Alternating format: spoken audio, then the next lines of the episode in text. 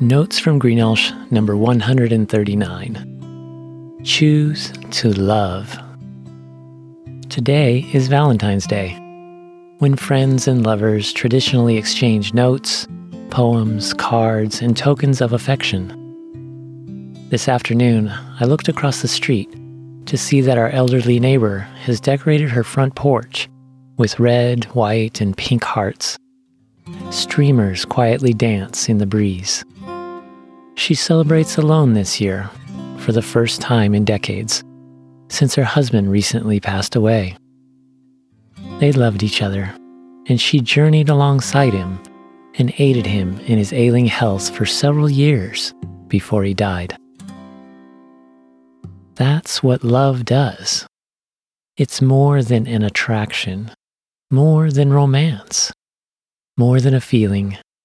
It's not something you fall into or fall out of. Love is a commitment. Many people never experience the fullness of true love because they only love what brings them joy. If they're not happy in a relationship, they hold back or eventually give up on loving that person.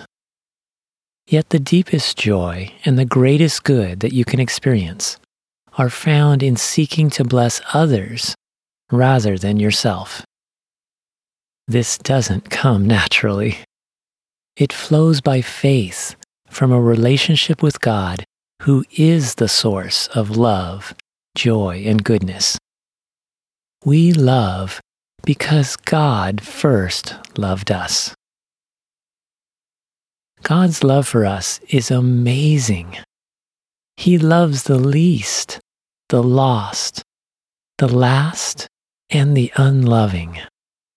He even loves those who hate and rebel, graciously calling them to return home. God proves his love for you in Jesus.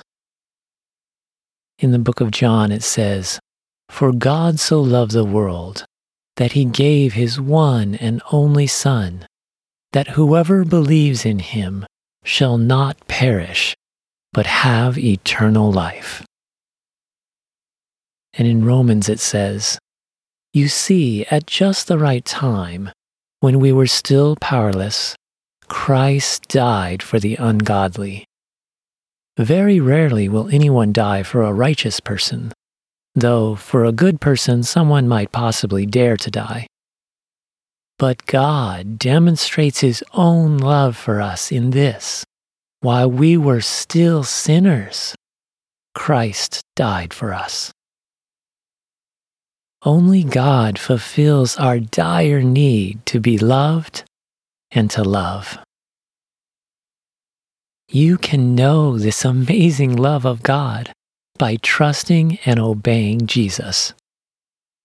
As you grow in his love, you can't help but love others.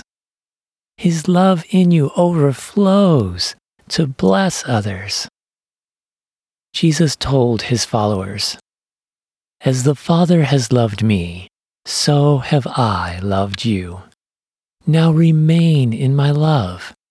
If you keep my commands, you will remain in my love, just as I have kept my Father's commands and remain in his love. I have told you this so that my joy may be in you, and that your joy may be complete.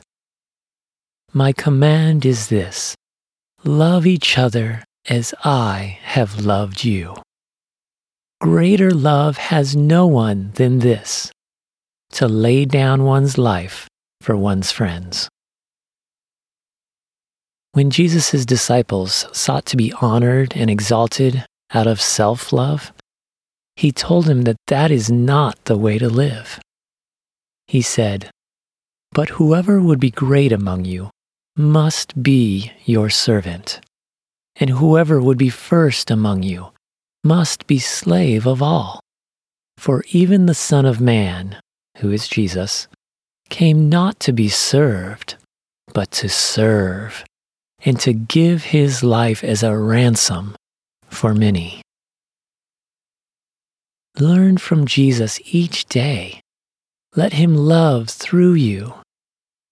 At times, it will push your comfort zone, and it will cost you physically, mentally, and emotionally.